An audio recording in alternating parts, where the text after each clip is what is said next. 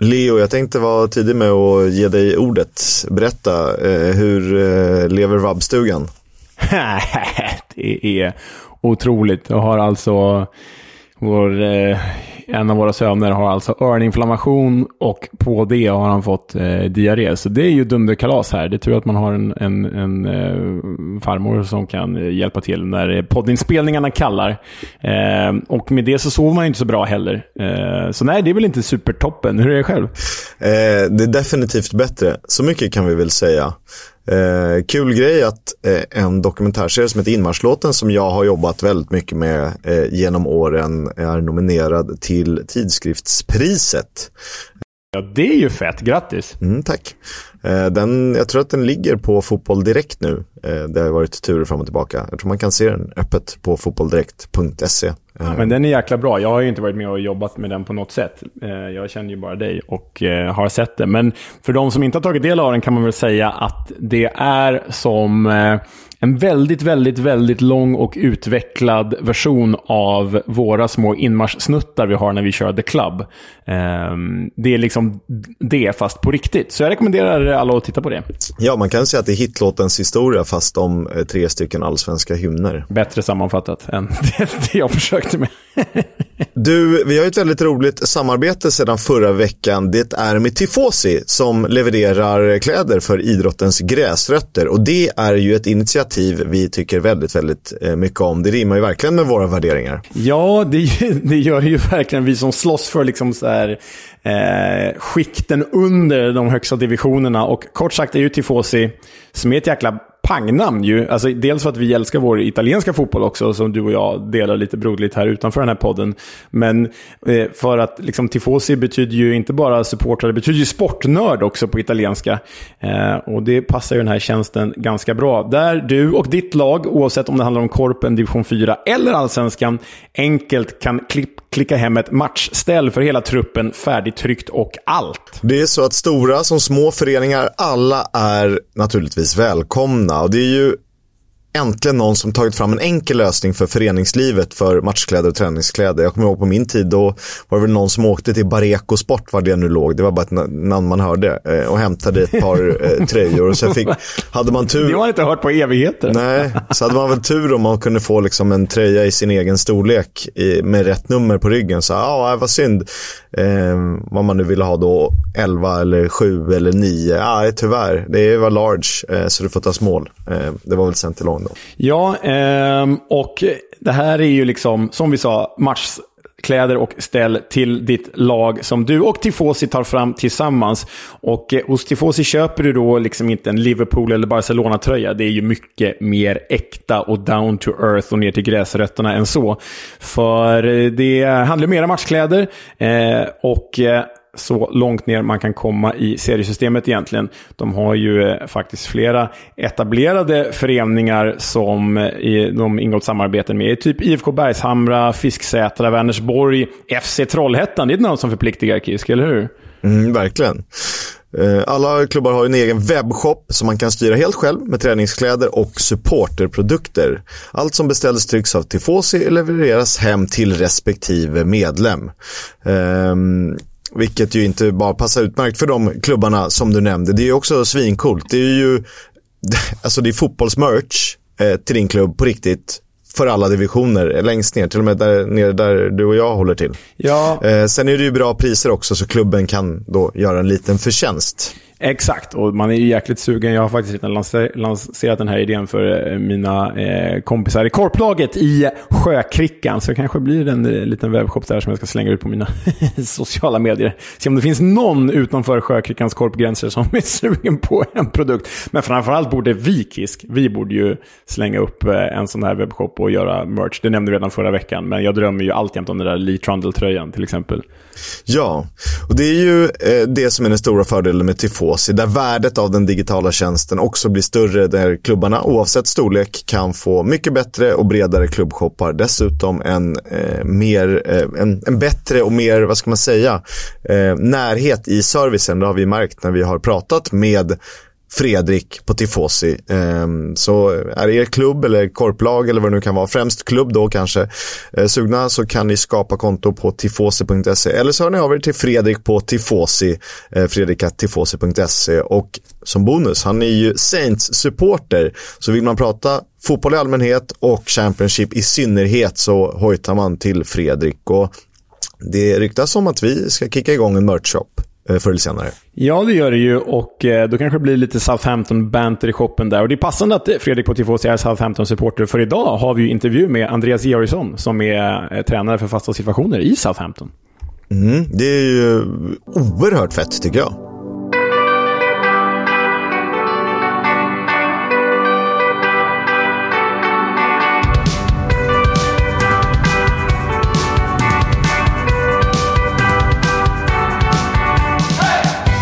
Lyssnar på Footballs Coming Home, en podcast om The Championship och så ibland lite League 1 och League 2. Jag heter Oskar Kisk och med mig i vanlig ordning. Leonard Jägerskiöld Velander. Är jag den här poddens Queens Park Rangers egentligen? De, de, jag är, är torr, tråkig och har tre namn. Tack för idag. Det var...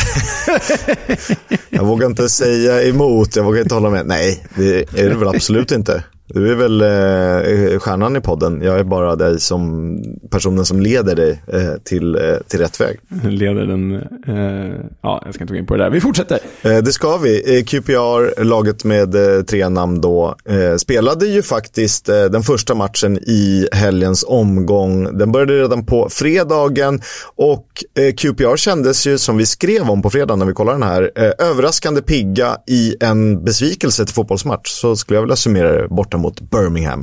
Ja, jag vet inte. Det känns som att du hade ganska högt ställda förväntningar om, om du förväntade dig mer än 0-0 av den här matchen, Kisk. Men visst, den var ju så här. Det är alltid kul att kolla på Championship-fotboll, men jag, man hade kunnat göra bättre saker en fredagkväll än att sitta och titta på den här bedrövelsen, för den var ju riktigt... Det var en riktigt risig eh, fight, även om de bägge keeprarna eh, var helt okej. Okay. Och det är ju ganska... Det är ju Premier League-målvakter egentligen, Asmir Begovic och John Ruddy. Så det är kul att de fick visa lite klass i alla fall. Ja, men backar bandet 3-4 år så är det ju definitivt Championship-målvakter. Eh, Begovic eh, kanske varit den bästa målvakten hittills. Särskilt givet de förväntningar jag hade på honom. Jag såg väl inte honom som eh, supergiven och han har ju haft ett tufft läge givet eh, vilken situation QPR har varit i eh, sett till förra säsongens förfall eller närhet till förfall. Ah, nej, men man, det jag tänkte kring Begovic var att han är färdig, done and dusted. Nu kommer han bara lyfta pengar i en Londonklubb här och är, liksom krämar ur det sista av karriären. Men han har ju varit stört bra faktiskt. Och eh, han är väldigt rolig att följa på sociala medier. Verkar vara en riktigt good guy. Tar striden mot det bosniska fotbollsförbundet och står upp för eh, jämlikhet i den kanadensiska fotbollen. Han är ju från Kanada, eh, fast han spelar för Bosnien. Så äh, äh, verkar vara en good guy och rolig guy på samma gång. Som dessutom gillar eh, våra Instagram-poster. Det får man ju uppskatta. Ja, det är fett. Det här var fjärde matchen i följd utan seger för Blues som spelade sin fjärde raka hemmamatch utan förlust. Så ibland beror det på hur man vänder på de där kryssen. Eh, men det är klart att de har hamnat i en eh, liten minisvacka efter en rätt fin start. Men det var inte eh, några räddningar från målvakterna som var höjdpunkter i den här matchen. Nej, det var ju faktiskt Sam Fields bisakleta-räddning på eh, QPRs mållinje.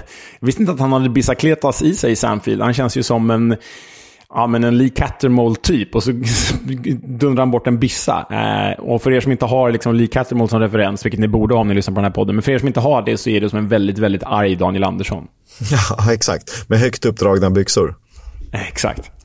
Andra raka hållna nollan för QPR på bortaplan och spelmässigt, Jay Stansfield är väl kanske den som sticker ut mest i, i, Q, i QPR, i Birmingham. Eh, succé är väl ändå någonting man får kalla eh, den värvningen. Ja, nej, men eh, det skriver jag under på. Eh, inte bara för att eh, jag ser en framtid i honom, för honom i Fulham, utan för att jag eh, verkligen gillar den här spelartypen också. Men eh, åker Fulham ur vilket man med poddens ögon kan hoppas på. Eh, inte jag som supporter. Men då tror jag att Jay Stansfield spelar i fulla Media Championship nästa säsong. Och det vore ju kul. Vad som är kul är att kolla Ipswich, för de har ju tagit den här säsongen med storm. Som en komet går de och de är ett av två topplag, eller ett av tre topplag. Men de är tvåa just nu. Det är de efter att ha besegrat Blackburn med 4-3, vilket var lagets femte uddamålsseger för säsongen.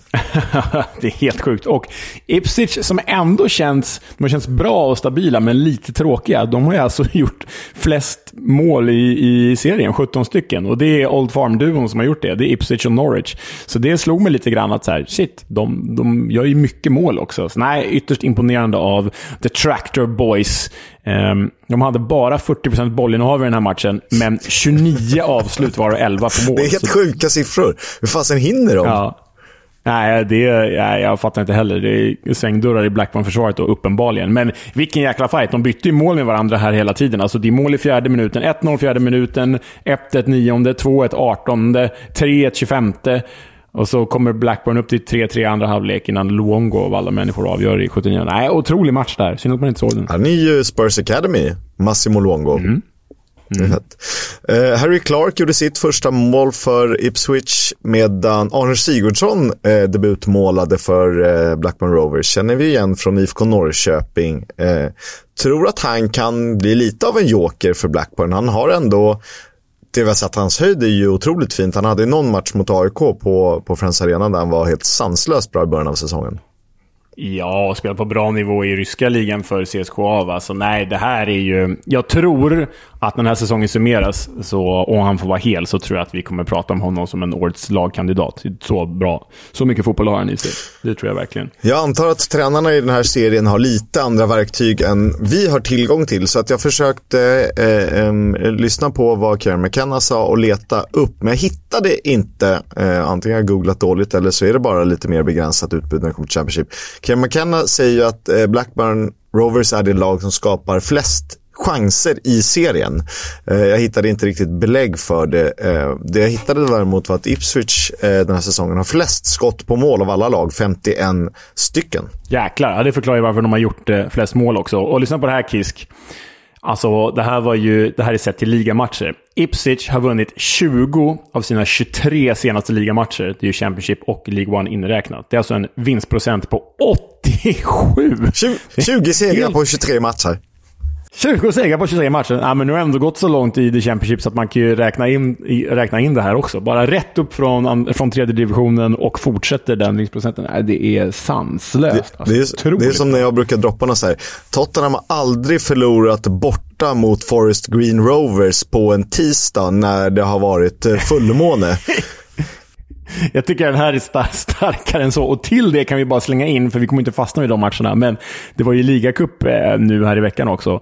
Ipswich spelade hemma mot Wolverhampton, vände 0-2 till 3-2-seger. Äh, jävligt imponerande alltså. Ja, de som hade Ipswich topp 2, eh, hatten av. Imponerande eh, gissning där. Eller gissning, tips. Leeds hade vi som gemensam etta i vårt tabelltips och det börjar väl kännas som att vi inte behöver skämmas så mycket för det, för de är ju helt klart på gång. Ja, eh, förvisso bara första hemmasegern, men det var ju en trög start och det här ser ju jäkligt bra ut. De mosar ju Watford med 3-0. Alla tre mål i den andra halvleken förvisso. 10-1 i skott på mål i den här matchen. Och ska man ha med sig att Daniel Bachmann i Watford-målet var ju, var ju helt suverän i den här fighten.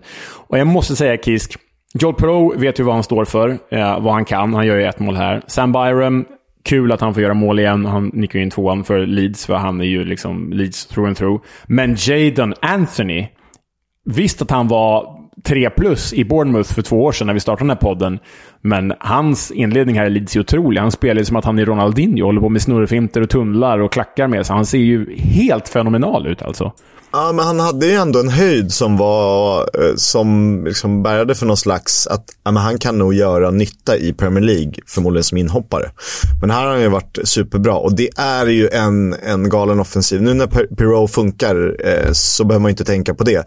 De har ju Jorginho Rutter som bara flyter fram längst fram och gör lite vad fasen han vill. Han låg ju liksom på en sittande mittfältsposition och bara serverade bollar helt plötsligt. Så har de ju Summerville, nu har de ju eh, Villignonto skadad. Eh, och som vi inte har nämnt knappt egentligen, Daniel James. Han har ju redan gjort fyra assist den här säsongen, toppar därmed assistligan, walesaren som med kvicka fötter kan eh, göra lite vad han vill.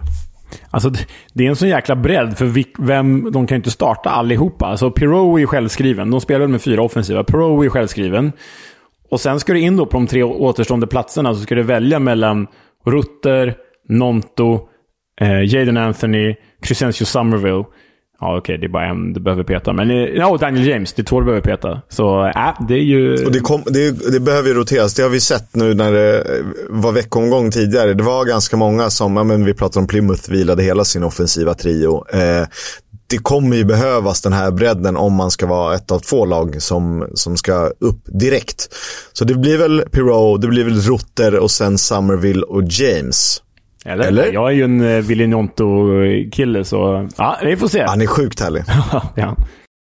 3-0 blev det, Leeds ångar på. Eh, Leicester är serieledare efter den här omgången. De besegrade Bristol City med 1-0, men det krävdes en straff. Mm, Jamie Vardy is having a party. Um, en otrolig straff från hans sida. Han, liksom, ja, men han placerar den väl med enorm kraft upp i krysset, ska vi säga så?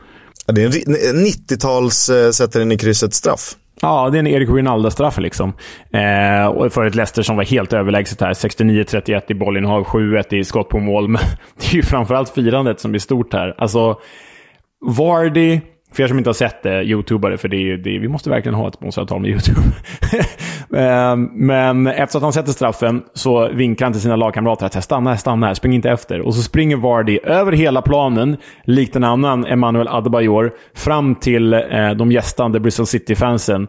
Och eh, Ja, men eh, han hånar borta supportrarna, hyschar dem och pekar på sin tröja. Som ett svar på att de har sjungit Jamie Vardy, your wife is a grass. Eh, och det är ju efter hela den här Rebecca Vardy och Colleen Rooney, eh, Wagata Christie som de kallar det. Jävla bra namn. kallar de det på Där har du avsnittsnamnet. eh, eh, nej, det är faktiskt jättebra. Det, om det är något de kan, det är ordlekar och det uppskattas. Eh, men det, det, det, är lite kul att det händer sådana grejer i den här serien. Eh, alltså lite som ja. man bäddar får man ligga tycker jag. Eh, då får du räkna med det där. Då kan du inte bli upprörd sen. Och Jamie Vardy dricker Wicked, eh, Red Bull. Eh, jag kan tänka mig att han tjuvröker lite ibland. Han skiter fullständigt i eh, vad folk tycker om honom. Ja, ja verkligen. Eh, rent fotbollsstatistiskt då, Leicester och Ipswich eh, med blott, eh, blir blott femte och sjätte lag i Championship-historien att vinna sju av de åtta inledande matcherna. Så, ja, tittar man på de föregående som gjort detta så har ju de gått upp. Så mm, det här är ju en indikation på vad säsongen kan ge oss i alla fall. Och Jag vet inte om du såg det Kisk, men, men eh, det var ju väldigt fina scener faktiskt från Leicester-fansen gentemot två eh, Bristol City-profiler. För Andy King spelar ju i eh, Bristol City. Eh, och han har ju förflutit i Leicester, vann ju ligan där med, med Ranieri. Han hyllades ju enormt av Leicester-fansen efter den här matchen. Liksom Nigel Pearson, som inte vann ligan, men som ändå var Leicester eh, ett par år där före Ranieri. Och både Nigel Pearson och Andy King var ute på sociala medier och skrev långa brev och tack till liksom, Leicester-publiken. Så det var fint. Vill man höra hela, vi berättade om Leicester i, för ett par eh, veckor sedan, hela storyn med Nigel Pearson och allt det där. Eh, så det kan man fortfarande lyssna på. Mm. Eh, Middlesbrough vann mot Southampton med 2-1 i helgen och vi varnade ju lite för dem, eller jag varnade lite för att jag ville ha med ettan på kupongen och eh, det var ju klokt. Ja, nej men eh, det var ju klokt av dig och då ska jag säga så att Southampton faktiskt tog ledningen här genom Adam Armstrong. Liksom, de, de, nu blev de väl nollade förra omgången då, men de garanterar, de garanterar i princip mål framåt varje match. Men det får inte se ut så här bakåt. Här tappar de alltså ledning och Saints har flest insläppta i serien och den där defensiven den är ihålig alltså. Och det är synd för på pappret är det bra spelare. Vi har ju Ryan Manning och, och Gavin Bazunu och Taylor Howard Bellis. Och vad heter han, eh, högerbacken, eh, Walker Peters. Det är bra spelare men ja, jag menar hälften av dem tror att de är anfallare.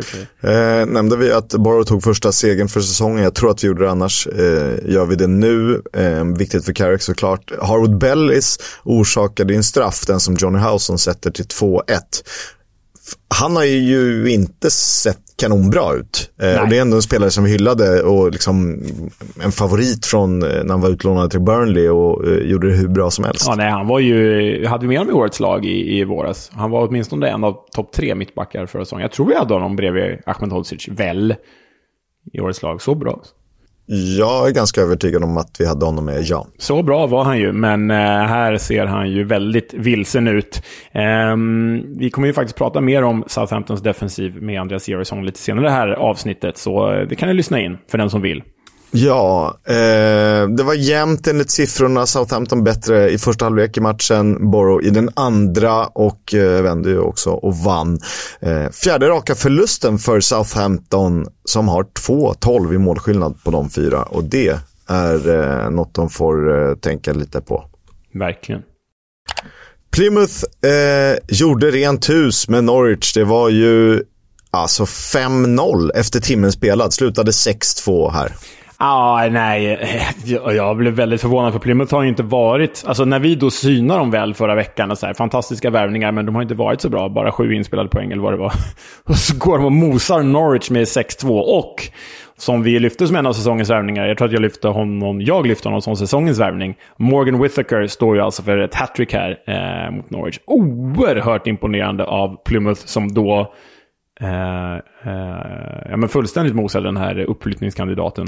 Ja, det är, nu kommer vi till mina fina statistikrutor. Första gången på mer än 36 år, uh, alltså det var precis innan jag föddes, som Plymouth gjorde sex mål i en andra divisionsmatch. Ja, jäklar. Då vill man veta hur mycket de varit i andra divisionen.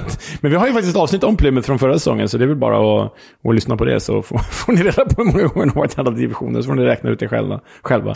Det gjorde de alltså i en match när Norwich hade nästan 70 procent av bollinnehavet. Återigen, hur fasen hinner de? Eh, ja, nej, det, det kan man ju fråga sig. Och eh, det är ju, alltså, tittar man på spelarna som är mål här, mål här Finn Sass, inlånad, Luke Cundle, också kommit eh, i, i somras. Alltså, det här värvningsmaskineriet från Plymouth. Sen reducerar ju Adam Ida två gånger för Norwich, men jag måste säga Kisk, Norwich eh, utan Josh Sargent, det ser ju inte toppenbra ut alltså. Nej, de har gjort 17 mål men släppte in 16. Så att det är inte jätte... De, alltså de är väl, de är väl, ehm, de är målgladast åt båda håll va? Nej, det är i och för sig några lag som har... Southampton släppt in flest, precis. men de är totalt, precis. totalt målgladast i dem. Ja, och det var roligt att jag bytte ut eh, Sargent när han blev skadad mot Morgan Whittaker i min Gaffer Fantasy 11. Du, jag vill bara att du ska vara med här på, på... Sen Sargent skadade sig, ska vi ta Norwich med och utan eh, Josh Sargent. Är du med på det? Ja med George Sargent. 2-1-seger mot Hull City. Eh, 4-4 bort mot Southampton. 1-0 mot QPR i ligacupen. 3-1 mot Millwall. 4-0 mot Huddersfield. Bra. Alltså enda poängtappet är 4-4 bort mot Southampton. Utan George Sargent. 1-0-seger förvisso i ligacupen mot Bristol. 1-2 borta mot Rotherham. Eh, 1-0-seger hemma mot Stoke, så där kom en seger. 0-2 hemma mot Leicester och 2-6 bort mot Plymouth. Det känns som att eh, det är ganska stor skillnad på Norwich med och utan Josh Sargent. Eh, han är ju otrolig i sin, med sina löpningar och sätter ju en press för hela laget som funkar. Sen har ju Gabriel Sara kanske varit ja, fram till för två omgångar sedan kanske seriens bästa spelare. Eh, men han behöver också höja sig, så vi får hoppas att eh, amerikanen är tillbaka, Sargent alltså. Rotherham tog en viktig poäng hemma mot Preston North End. Mm, det blev ju 1-1 där. Eh, Jordan, Jordan Hugel satt ettan för Rotherham och Lim Lindsey kvitterade för Preston North End. Det var ju eh, jäkla vackert mål. Jag visste inte att Jordan Hugel hade det där i sig, men det är ju liksom vrider in i banan och vänder upp den i bortre krysset. Seglar in i mål gör ju bollen faktiskt på 1-0. Det var lite lustigt för jag trodde att den touchade någon eftersom den gick så långsamt. Den liksom gled eh, ja. mot bortre. Det var jättesnyggt. Sen är det ju möjlig frispark till Victor Johansson på kvitteringsmålet. Eh, jag tycker nog han hade kunnat fått den. Han var rätt eh, tydlig med det själv också i en match där han var väldigt, väldigt bra. Och vi har pratat om Preston North tidigare som otroligt effektiva. Och här blev det lite tvärtom. För tidigare Totalt sett har de gjort 13 mål på 90 skott på mål. Eh, om den statistiken nu stämmer, eller 90 avslut. Här får de ju bara 1-1 eh, trots stor dominans. 14-3 i skott, varav 6-1 på mål. Ja, nej, det... Det blir en liten plump i protokollet för PNI här, för Rotherham har ju faktiskt inte sett bra ut inledningsvis. Men visst, de förlorar inte och ligger, de ligger väl tre i tabellen va? Fortfarande enda obesegrade lag. Exakt, så äh, Preston kommer att vara med en bra bit i den här toppstriden. Det tror jag. Det är ju eh, ett gäng omgångar kvar att eh, vinna, så att eh, den här, eh, bara glömma att gå vidare. Efter eh, den här omgången så är det bara ett lag som inte har vunnit. Det är Sheffield United och Watcher Owls eh, gästade Swansea. Sheffield Wednesday. Sheffield Wednesday, hör och häpna. Torskade borta mot Swansea. Ja, och eh, jag läste inför matchen att de hade jättestora problem mot just Swansea. Jag hade typ inte vunnit där sedan, sedan 70-talet, eller på typ 28 försök eller vad det var. Men eh, här blev det ju, och den trenden fortsatte ju, för här blev det ju enkla 3-0 till The Swans och därmed är ju vårt kära Owls nu det enda laget i The Championship utan seger. Och eh, försvaret ser ju sämre ut än Southamptons och offensiven är ju sämre än Q QPRs, så då ligger man ju sist liksom. Ja, jag tror ju att, eh, alltså bortasupportrarna var ganska tydliga med att eh, med sitt missnöje mot hur det här laget styrs. Så jag tror ju att de får avsluta det här Chisco-projektet. Så de skulle behöva hitta en Liam Rosinior-typ. Och det är ganska illa kvickt. Som backar bandet, sätter försvaret och sen börjar bygga bakifrån. Men han kanske inte har jättemycket roligt att, att pyssla med heller. Alltså 100% övertygad om att Darren Moore med förra säsongens trupp, alltså ta bort nyförvärven som Sheffield Wednesday har värvat under sommaren, som ändå anpass, ska vara anpassad för The Championship. 100% övertygad att om Darren Moore varit kvar med samma manskap som förra säsongen så hade de legat ovanför strecket i det här laget. Ja, det hade inte kunnat gå sämre. Nej, precis. Vad har de tagit? Eh, en poäng? Två poäng tror jag. Två poäng. Mm. Kanon. Nej, eh, det ser mörkt ut. Däremot ser det lite ljusare ut för Michael Duff som tog sin första seger eh, med Swansea. Lite revansch för honom som ju förlorade playoff-finalen mot just Sheffield Wednesday med sitt Barnsley eh, förra säsongen. Ja, får se om Swansea kan lyfta nu. Det tog ju tid att få Barnsley att vakna. Det kanske behövdes lite tid här i Swansea också. Det återstår väl att se. West Bromwich tog emot Millwall i en match som var den fjärde raka utan seger för Baggis. Det slutade 0-0 och matchens höjdpunkt var väl en eh, straffmiss. Nej, inte riktigt. Sian Fleming, stackarn. Han är inte alls samma spelare den här säsongen och Millwall eh, har i alla fall jag övervärderat. Eh, jag är riktigt besviken på Millwall. Eh, lite mer väntat tycker jag att West Brom har problem. Men det var ju en given 0-0 på förhand. Alltså hade man satt 0-0 på en enda av de här matcherna eh, inför omgången, då hade man ju satt den på West Brom-Millwall. Eh, Lätt att säga så här i efterhand dock. ja, det, jag analyserar med att säga hur det gick. eh, Jed Wallace och John Swift spelade i veckan. De bänkades i den här matchen. Eh, för övrigt hade West Brom faktiskt två ramträffar som ska räknas in till protokollet. Så att, eh, var väl kanske något bättre, men å andra sidan missade Sian Fleming en straff. Så att det kanske jämnade ut sig. Eh, 0-0 givet enligt Leo, det visste han redan på förhand. Frågar honom för fler tips. Vi går vidare till söndagen. Ett, eh, alltså pratar du med eh, random icke-fotbollsintresserad så ser de nog det här som den osexigaste fotbollsmatchen eh, överlag. Stoke mot Hull. Vi vet ju att det är fel för eh, Stoke är kanske inte så sexiga längre, men om de någonsin har varit det. Men eh, Hull är ju sexiga. Det är ju en av de sexigaste paketeringarna den här säsongen överhuvudtaget. Snygga tröjor, bra färger, härliga spelare, intressant tränare. Och därmed blev det också 3-1 till The Tigers borta, borta mot The Potters. Ledde ju faktiskt med 3-0 dessutom. Och Hall... Ehm, Ja, på sikt tror jag att Hall, alltså... Mm, mm, vi får väl revidera vårt tabelltips någon gång, men det här är ett eh, playoff-lag. Det är jag 100% säker på. Man hade lite fly, flyt med styrningarna här. Bara fula eh, mål ju. Ja, Eh, men det ska man väl göra också. Eh, siffrorna säger att matchen var jämn, men det var en värdig seger. Eh, Alex Neil erkände att Hall var det klart bättre laget i den här matchen. Aaron Connolly, en av sex spelare som delar skytteligaledningen när han rullade in sitt femte mål för säsongen. Ja, och det här var alltså första gången sedan 2019 som Hull slog... Slog? Hull slog Stoke. Slug. Som Hull slog Stoke. Eh, sedan dess har det varit fyra Stoke-segrar och ett kryss. Men eh, eftersom att jag tippar så bra så vill jag bara påminna alla om att jag eh, varnade för att Stoke skulle få ett jobbigt år. Det står jag fast vid. Eh, kan värva hur många bra offensiva spelare de vill, men de ser riktigt kissiga ut bakåt för att använda ett eh, konstigt uttryck. Mm. Uh starkt av Hall som ju är eh, topp fyra. Mm. Mm. Sunderland eh, har inte riktigt motsvarat eh, hyfsat högt ställda förväntningar. De är fortfarande med i toppen, eh, även om det är tid på säsongen, men tappar ju eh, matchen hemma mot Cardiff sent omsider. Ja, det blir ju alltså 0-1. Mark McGuinness avgör i 87 minuten. Men Sunderland har ju bollinnehav 66-34. Avslut 16-7, varav 6-2 i skott på mål. Um, känslan är att, att de hade haft en Ross Stewart så hade de ju vunnit den här matchen. Nu har de ju ingen riktig killer där framme. Uh, men vi uh, har ju sagt det flera gånger nu att de har ändå klarat sig hyfsat bra utan en killer ändå. Spela om den här matchen tio gånger så vinner ju Sandland sju i alla fall, skulle jag säga. Ja, eh, om inte fler. Eh, det, det, är Pritchard, det är mm, Jack Clark. Eh, det är full sula i, i Cardiffs straffområde, men starkt att knipa tre poäng här under Bulut. Mm. Och eh, Cardiffs tredje raka seger därmed och de nosar alltså på en playoffplats. Jag vet inte tusan om det kommer hålla i, i längden. Men Kisk, det här är Cardiffs bästa start sedan säsongen 17-18.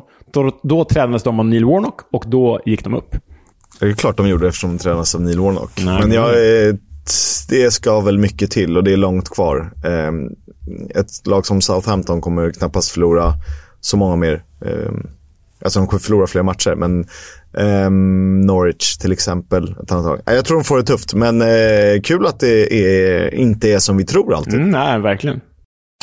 Den sista matchen som spelades eh, den här omgången, det var mellan Coventry och Huddersfield på måndagen. Trevligt med måndagsfight. Och fredag kväll och måndag kväll, det är rätt mysigt ändå. Ja, det är faktiskt jäkligt trevligt. Och jag måste tyvärr erkänna att jag missade ju första målet i den här matchen, för jag höll på att lägga eh, eh våra ungar här hemma. Men det gjordes ju av en svensk. Yasin Ayari gjorde väl eh, säsongens fulaste mål, va? Ja, det är, allt är bara fullt med det. Men visst, det är ett mål. Absolut. det tar ju alltså, det är ju en retur eh, som går ut, eller går ut till Ajari. Den liksom bara studsar ner på honom och in i mål. Han befinner sig i målgården, så han hinner inte ens reagera. Den bara, ö, ö, mål. det är inte ens, det är inte ens ett mål, tjuvsmål. Nej, alltså till och med Coventrys... Alltså det är ett Oscar Estopinian-mål är det ju. Eh, men till och med Coventrys sociala medier skrev ju “They all count Yasin, his first goal”. Det var ändå roligt. Exakt. Eh, och i och med eh, eh, det så kanske man trodde att Coventry skulle vinna, för de var väl ändå lite bättre i den här matchen. Men Michal Helik på stopptid 95 minuten kvitterar och löser en poäng åt Huddersfield. Och det betyder att Coventry är det, det lag som tappat flest poäng från ledning den här säsongen. 9 poäng. Mm, eh, jag får mig att det var Blackburn som hade det förra säsongen va? Eh, eller kanske var Coventry. Blackburn hade någon annan. Skitsamma. Dålig, dålig historia eftersom jag inte kan den. Men eh, den stora grejen här det var ju att det var eh, Darren Moores eh, premiärmatch som tränare i Huddersfield. Och jag tycker i alla fall sista 25-30 minuterna av den här fighten så tycker jag att Huddersfield jobbade till sig ett mål. Tyckte de var värda det och Sorba Thomas gjorde en stor halvlek eh, i Huds. Um, såg ju direkt mer energifullt ut än, än Neil Warnocks Huddersfield faktiskt. Så eh, spännande med Darren Moore på den posten. Och eh, hör på det här och Kisk. Moores tre senaste matcher som tränare har alltså genererat mål från hans lag i 98 minuten, 112 minuten, 123 minuten och nu 94 minuten. Ja, sen spänning om man eh, ska ha Darren Moore. Han borde ju egentligen träna Sheffield Wednesday. Hade varit bättre. Så är det. Ellie Sims tycker jag ser rätt trög ut alltså. Mm. Det är inte i mm. närheten av den eh, spelare vi såg jämte Ross Stewart och som ändå fick spela en del själv också. Ja, nej, han ser inte alls eh, toppenbra ut. Och så byter de in Haji Wright som ju missade ett öppet mål från en meters avstånd kanske. Men sköt över på volley, så ingen av de där anfallsvärvningarna har ju börjat särskilt bra, även om Haji Wright målade i debuten. Men få igång någon av dem så är Coventry definitivt uppe på topp 6 och härjar. Lite stolpe in förra säsongen. Eh, det har de stolpe ut nu. Vi får se. Bör kunna lyfta något, åtminstone. Tror vi.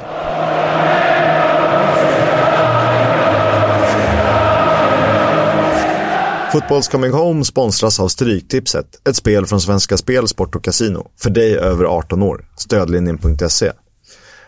Jag landar ju i match 10 mellan Norwich och Birmingham eh, i helgen. Norwich då med en av seriens kanske högsta, högsta nivåer hittills. Har förlorat tre av de eh, senaste matcherna i ligaspelet och måste ju studsa tillbaka för att kunna ta rygg på topptrion. Med Gabriel Sara i spetsen finns ju alla möjligheter i världen att ta en playoff-plats.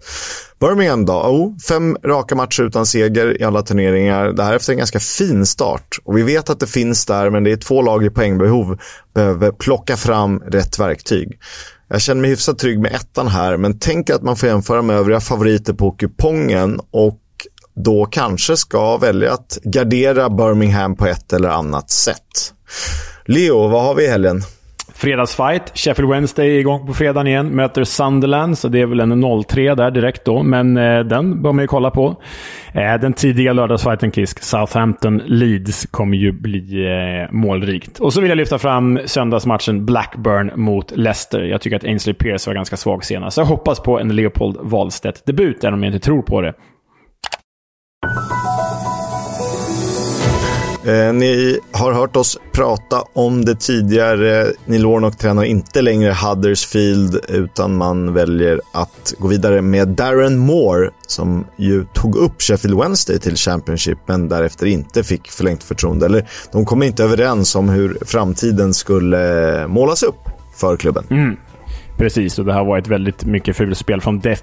Def vad heter, hur säger man? Def, Depon Chansiri. Sheffield Wednesdays... Eh... Säg som jag, Mr Chansiri bara. Mr Chansiri, Mr Chansiri, thank you. Uh, nej, men uh, riktigt fulspel från Chansiri som har beskyllt Moore för att ha krävt fyra gånger så mycket pengar och Moore har ju tillbakavisat det. Så nej, det ser inte bra ut. Ser bättre ut för Huddersfield. Jag tror absolut på uh, den här uh, tränarutnämningen, Kisk. Jag tycker det känns som att Huddersfield fortfarande är en av de sämsta trupperna i serien.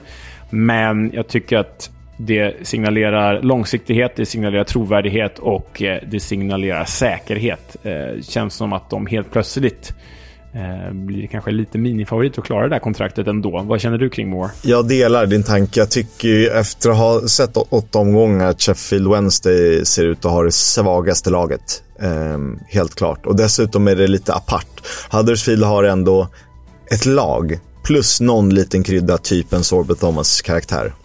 Och Delano Burgsorg. Eh, vi nämnde det förra veckan. Queens Park Rangers har nu gjort klart med Reggie Cannon som kommer gratis från Boa Vista. Det är ju en ytterback som lär ta Osman Kai KKs plats i QPR 11. Det är stor skandal i Scunthorpe som ju har stängt av säsongskortsinnehavare för att de kritiserat klubben på sociala medier. Och är vi i Nordkorea eller?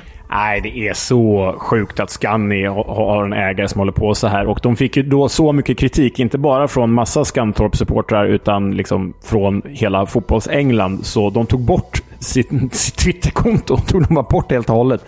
Så de kör ju strutsen, Scanny. Eh, är trist, för eh, eh det är ju en klubb som man ändå vurmar lite för bara sådär. Så eh, usch, usch, usch. Bort med den ägaren.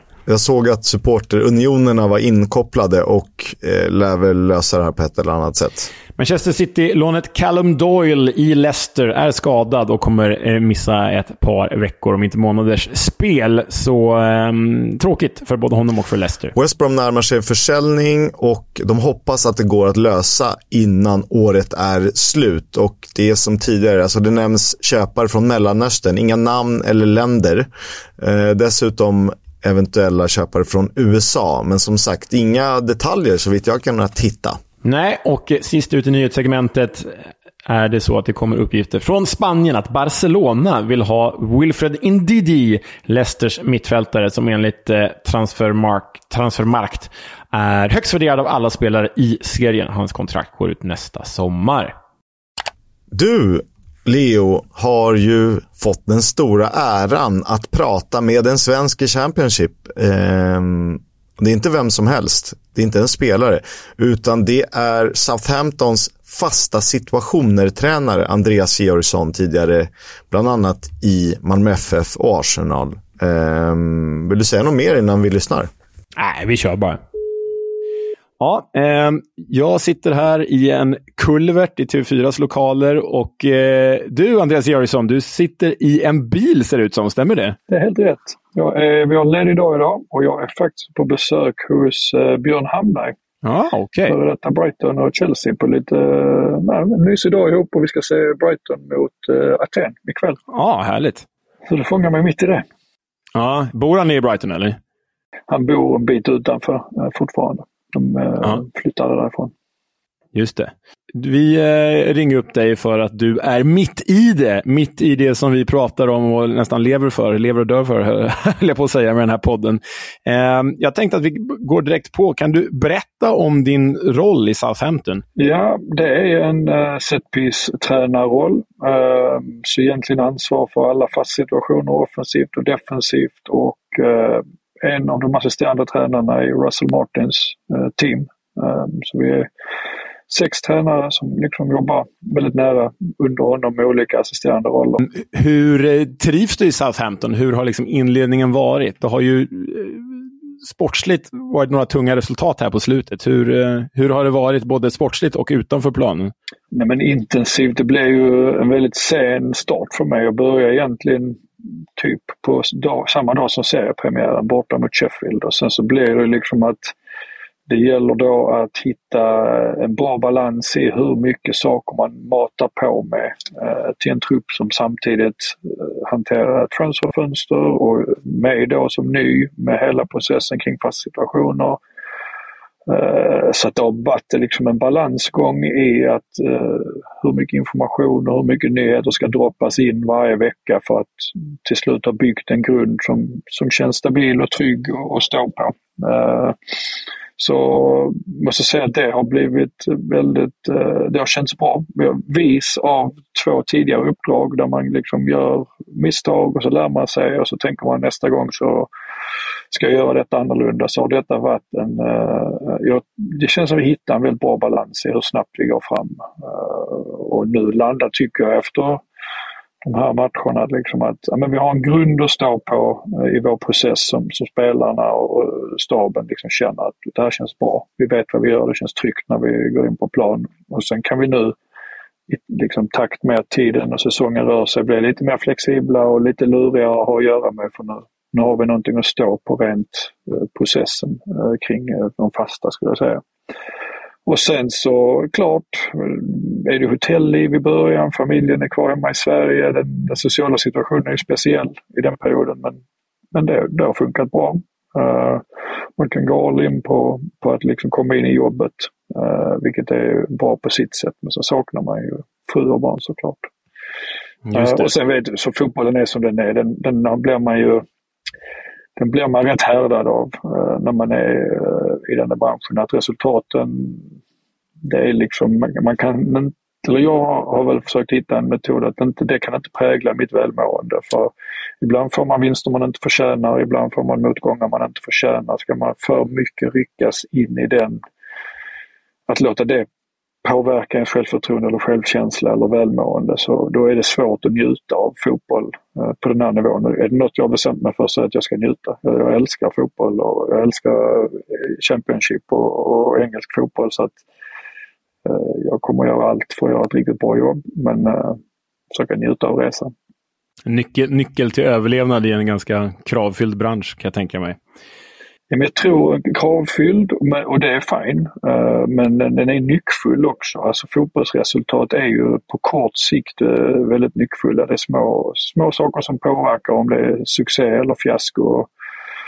Ska man lyckas med det och för mycket hela tiden försöka jaga nästa vinst bara så missar man att det måste finnas en underliggande process som, som är stark och som blir lite bättre för varje vecka som går. Hur kommer det sig att det blev just Southampton? Var, var börjar det någonstans? Är det du som eh, tar kontakt med en klubb eller är det liksom de som pinpointar dig? Hur var det i det här fallet? Det var väl egentligen eh, några olika klubbar som hörde av sig i sommar eh, för den här rollen och där det fanns bra diskussioner. Eh, i samband med det så anställdes Russell i, i Southampton och eh, Rasmus Ankersen som, som jag jobbar med i, i Brentford är ju en av ägarna här. Så att eh, i, i takt med att det börjar visa sig att jag kommer nog komma tillbaks till England så pratade jag också med Rasmus och sa liksom att ja, pratade vi om deras nya huvudtränare och så sa han att ja okej, okay, är du intresserad av att komma tillbaka till England då ska vi nog då ska du nog prata med Russell också för vi vill ha en fasta situation av tränare och vi tror du passar bra. Så det var egentligen en kombination. Eh, jag pratade med dem för att jag visste att jag skulle till England. Jag ville kolla av med Rasmus hur, hur de hade resonerat med Russell för jag var nyfiken på honom. En kompis hade knuffat mig och sagt liksom, här är en intressant tränare som du nog eh, kommer att gilla. Och sen så på den vägen så helt plötsligt så, så stod jag där. Jag förstår. Du, du nämnde ju att du älskar engelsk fotboll, du älskade Championship. Vad är engelsk fotboll för dig? Är du uppväxt med, som många hos er, med liksom, eh, den klassiska engelska fotbollen? Bara beskriv det. Vad är engelsk fotboll för dig?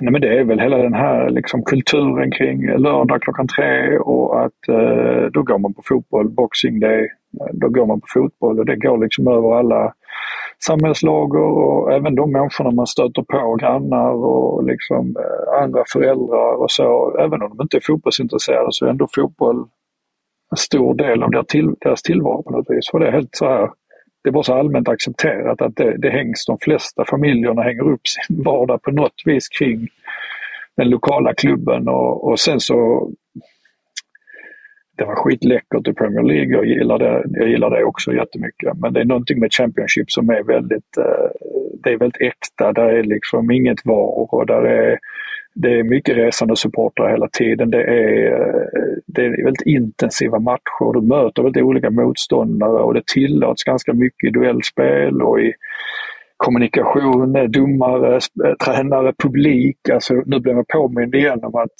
men efter två förluster så helt plötsligt står där en, en meter bakom bänken och berättar vilken, eh, vilken idiot man är som inte vinner matchen. Och Ja, det är klart, det är inte skitkul men det är någonting i den här liksom, eh, känslorna och passionen och att det betyder mycket för folk.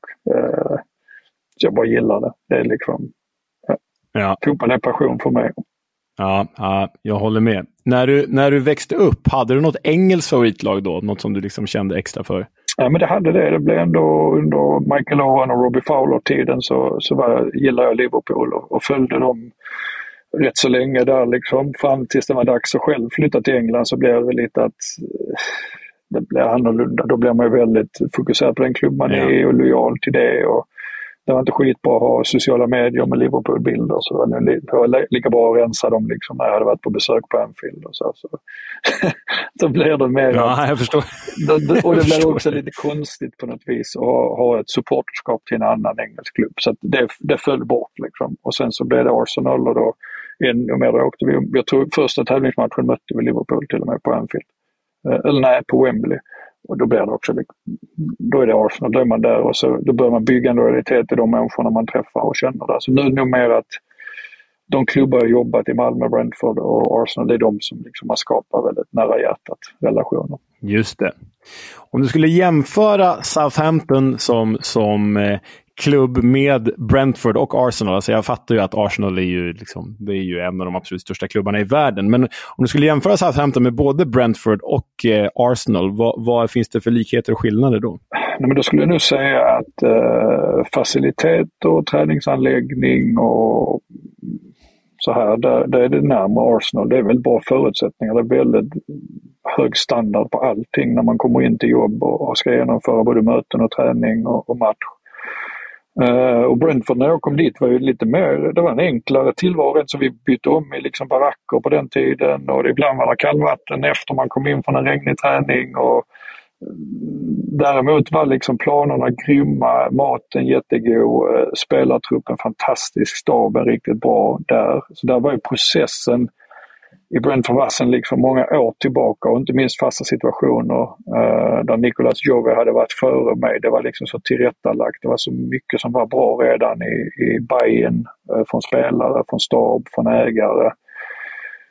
Så det var väldigt tacksamt och då skulle jag säga att det är väl någonting sånt vi vill bygga nu i Southampton just när det gäller fasta situationer och processen att nu börjar den mer som en normal klubb bara från noll. Men det är väl verkligen vår ambition att, att skapa något där vi, är, vi har en, en process som är absolut världsklass när det gäller det.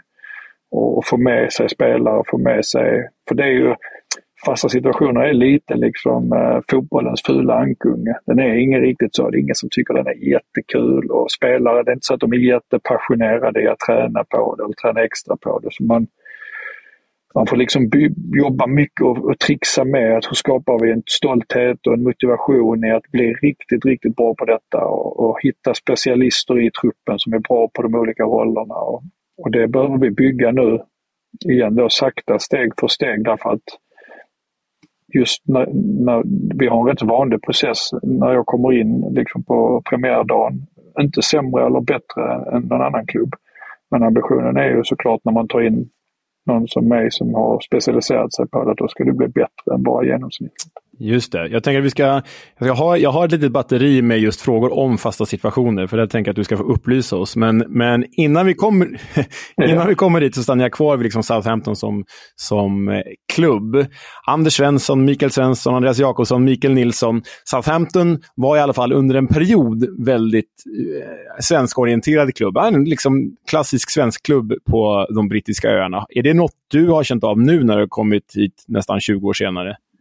Ja, men det skulle jag säga. Alltså, de som har varit i klubben länge, liksom uh, Kitman och, och viss administration, personal, de har ju varma känslor med dem, precis som namnen du nämner. Liksom, att de har gjort uh, starka avtryck och väldigt uppskattade både på och utanför planen. Så att det skulle jag säga, det finns någon form av uh, svensk koppling uh, som, som är positiv. Liksom. Sen så hur mycket det hjälper, hjälper mig, det vet jag inte. Men det kanske första, vid första anblick så, ja men en svensk, det gillar vi.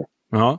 Ja, härligt. Och på tal om svenskar och Southampton, har Alexander Axén kontaktat dig ännu? Han är ju stor Southampton-supporter. Det har han faktiskt inte. Han, vi pratade när jag gick första gången till England uh, vid något tillfälle. Han liksom, det var ju, han sa jag kan komma och vara liksom bollkalle till om jag vill. Han var så, han tycker jag är så jäkla härligt, precis som mig lite tror jag. Med att England är, det är fotbollens eh, vagga liksom. Men den här gången har jag inte hört av honom. Det, kom, det, det kommer säkert. Han mutar in sig med en kexchoklad eller två, skulle jag tro. Men då om vi fördjupar oss i fasta situationer då. Man märker ju att du brinner för det. Jag har tagit upp det ett par gånger redan här i intervjun. Hur ser en arbetsdag ut för dig när, när du får jobba med spelarna? Liksom? Nej, men det är väl där man kan väl säga att det är klart att jag har, då har jag extra erfarenhet. Det är då extra djup i vad jag har testat och, och försökt förkovra mig och bli duktig på detaljer kring. Men egentligen så är jag väl mer en, en generalist än en specialist. Att man blir en del i ett tränarteam som tillsammans diskuterar träningsupplägg i helhet, eh, stämning i truppen, vilka spelare behöver pushas lite i ena eller andra riktningen. Och då är ju vardagen rätt så typisk som en vanlig assisterande tränare.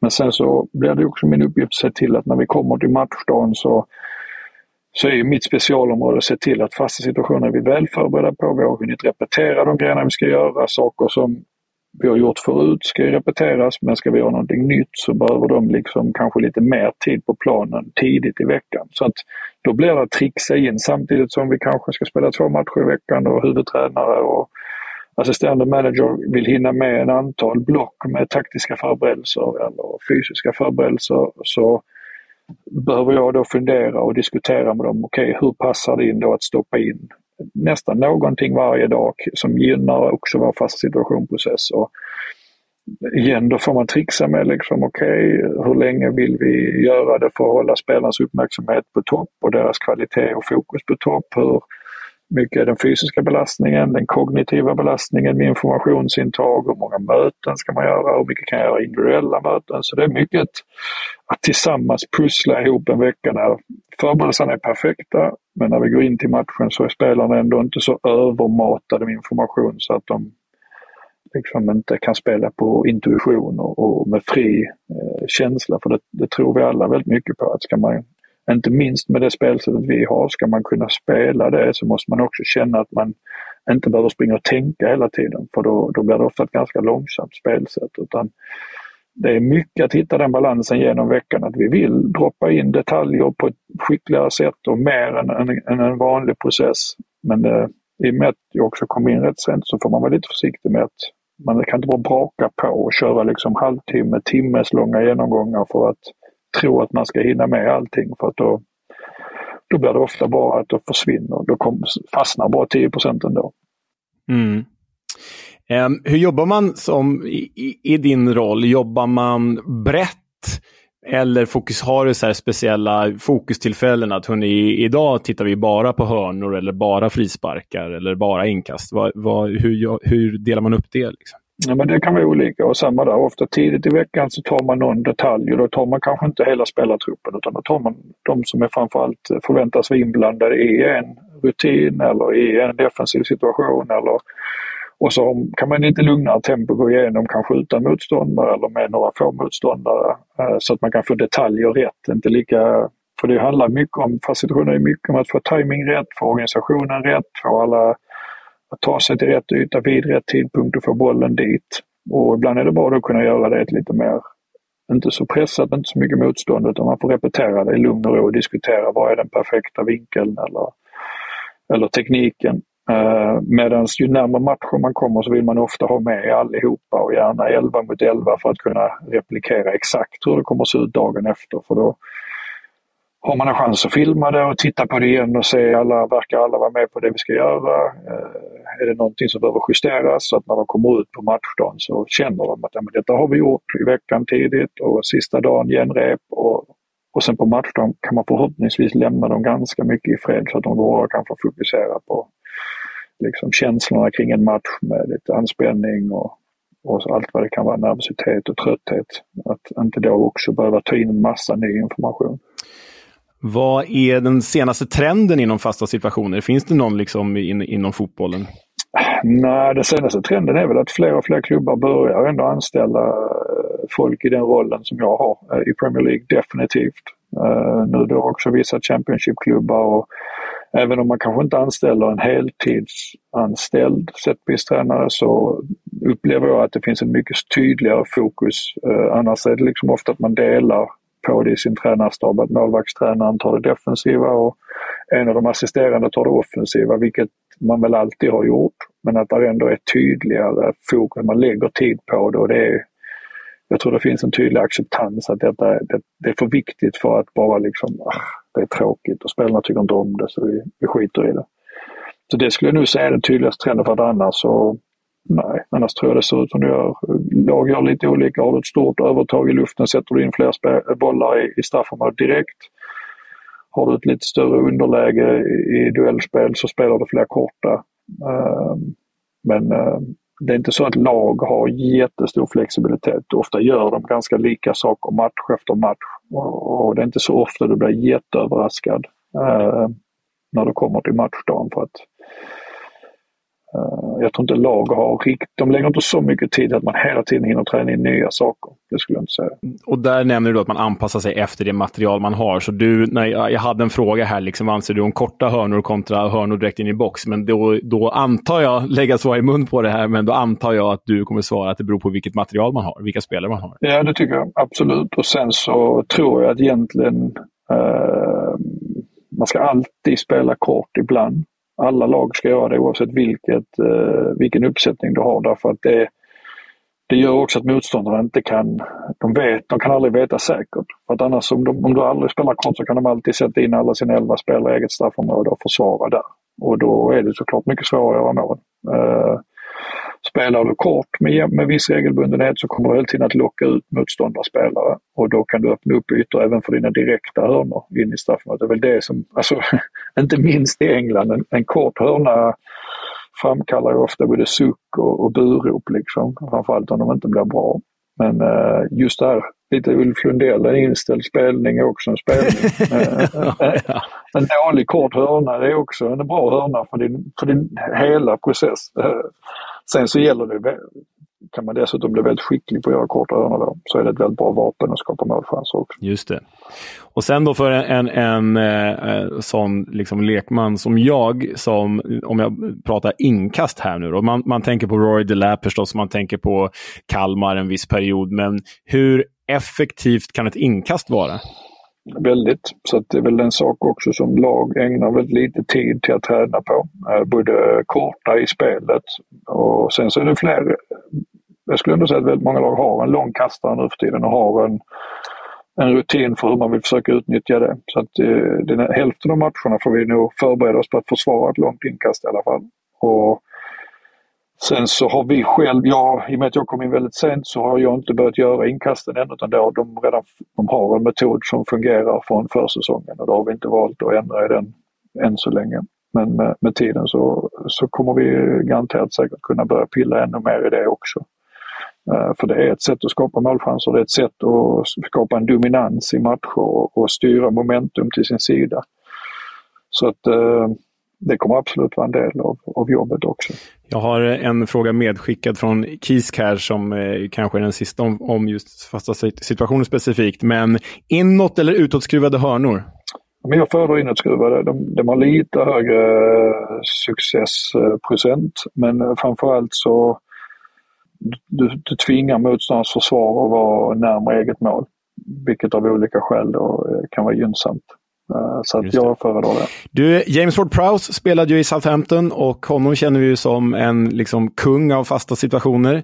Hur surt är det att han stack just ur din liksom, eh, yrkesaspekt? Uh, nej, det är klart det är, det är bra att ha världens bästa frisparksskytt i laget. Är ingen tvekan om det. Men uh, det är samma där. Man blir också ärrad i den här branschen att det, det, liksom, det finns så mycket externa saker som man inte kan påverka. Och, och lägger otroligt lite kraft och tid på det. Jag, jag, var rätt så förberedd på att han nog inte kommer att spela med oss eh, redan när jag skrev på. Så det var inte så att jag eh, blev chockad när det visade sig att han inte skulle vara med oss.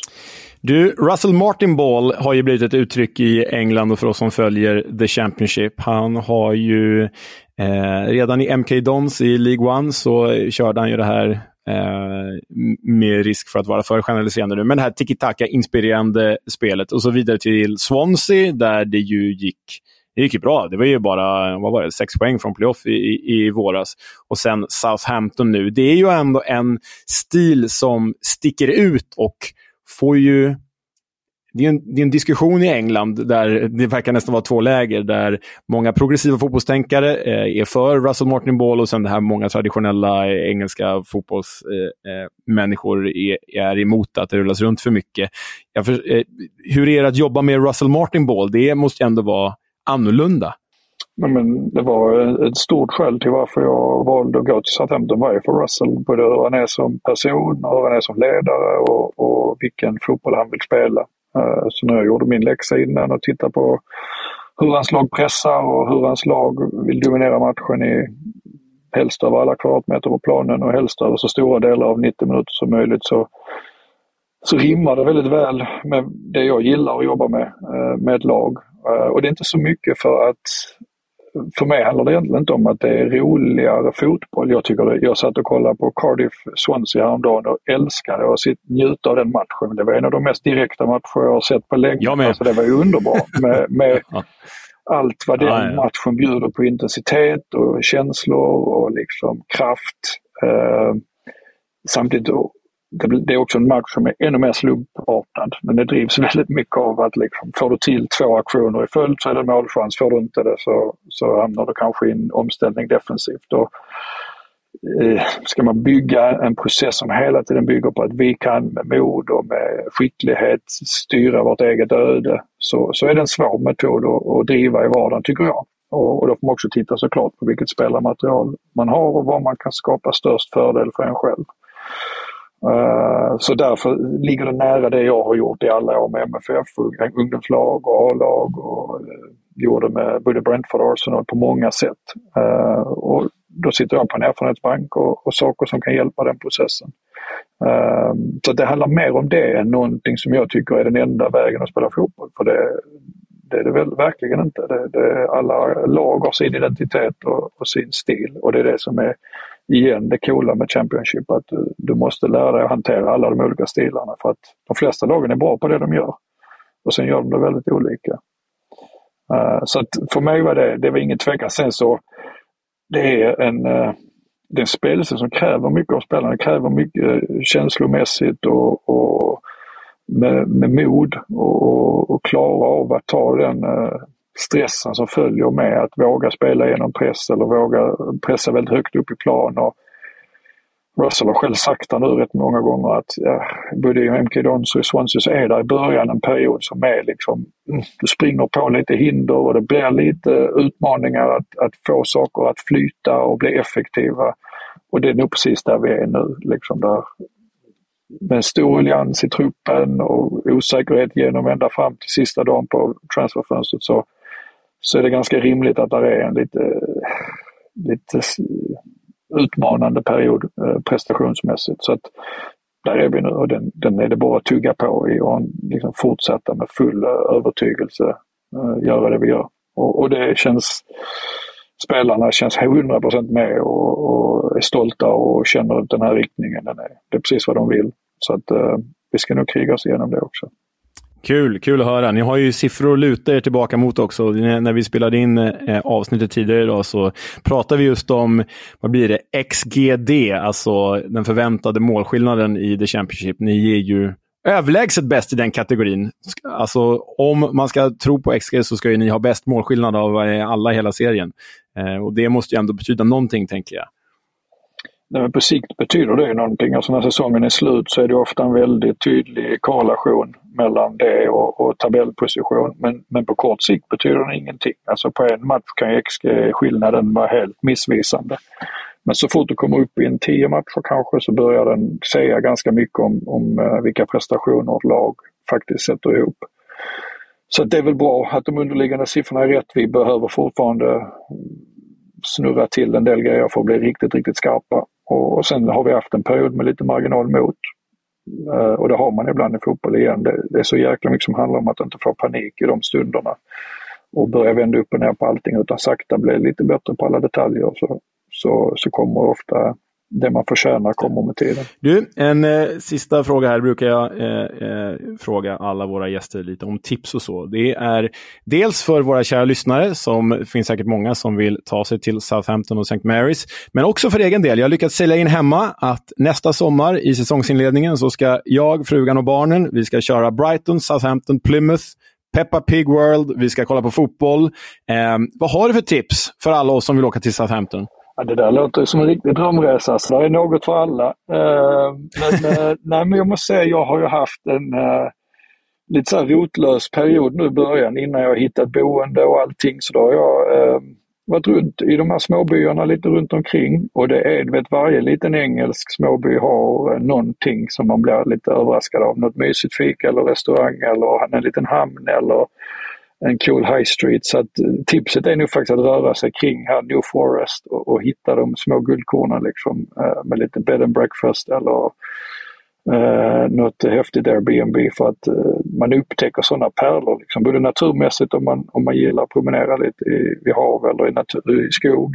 Men också med eh, små pärlor liksom till restauranger och fik och, och café. Så att eh, göra sin research lite med Tripadvisor, Google uh, reviews så kommer man hitta saker som man liksom knappt trodde fanns. Ja, härligt. Min research kommer ju vara att jag skriver ett meddelande till dig en månad innan och frågar, frågar vart jag ska. Bra. Bra. När jag gör det, då har jag haft ett år på mig. Då kommer jag ha, uh, ja men då har jag en tydlig plan för det. Toppen. Du, tack så mycket Andreas. Ja, superintressant att höra naturligtvis. Ja, jäkla trevlig också, Georgsson. Och, och eh, man blir ändå lite stolt som en, som en självgod tupp när han faktiskt berättade off eh, Mike eh, att eh, han lyssnar lyssnade på vår podd. Hade lyssnat på Guide, vår guide, det första han gjorde när han blev tränare i, i Southampton. Så det är roligt. Jag tycker också det är häftigt att höra på de här skillnaderna mellan klubbarna. Att så här, ja, jag förstår att Southampton är en större klubb än Brentford, men att liksom deras faciliteter mer påminner om Arsenals. Eh, det är imponerande vilken, vilken stor apparat en klubb som Southampton ändå är. Äh, eh, spännande. Vi, dit får vi åka någon gång, Kisk.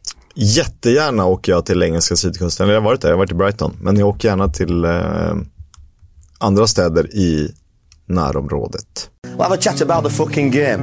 About your game, last few months, last few weeks. Fucking character. Den gode Neil Warnock som just nu är utan jobb har ju alltid sagt att han inte vill ha en applåd eller en hyllning när han slutar träna. Utan han vill ha ett hån från motståndarna. Och när Huddersfield mötte Stoke förra veckan, då fick han det ju precis som han ville. Klippar Kevin in med det där eh, klippet när de sjunger att Neil Warnock is a wanker och han applåderar tillbaka och får eh, applåder från egna publiken.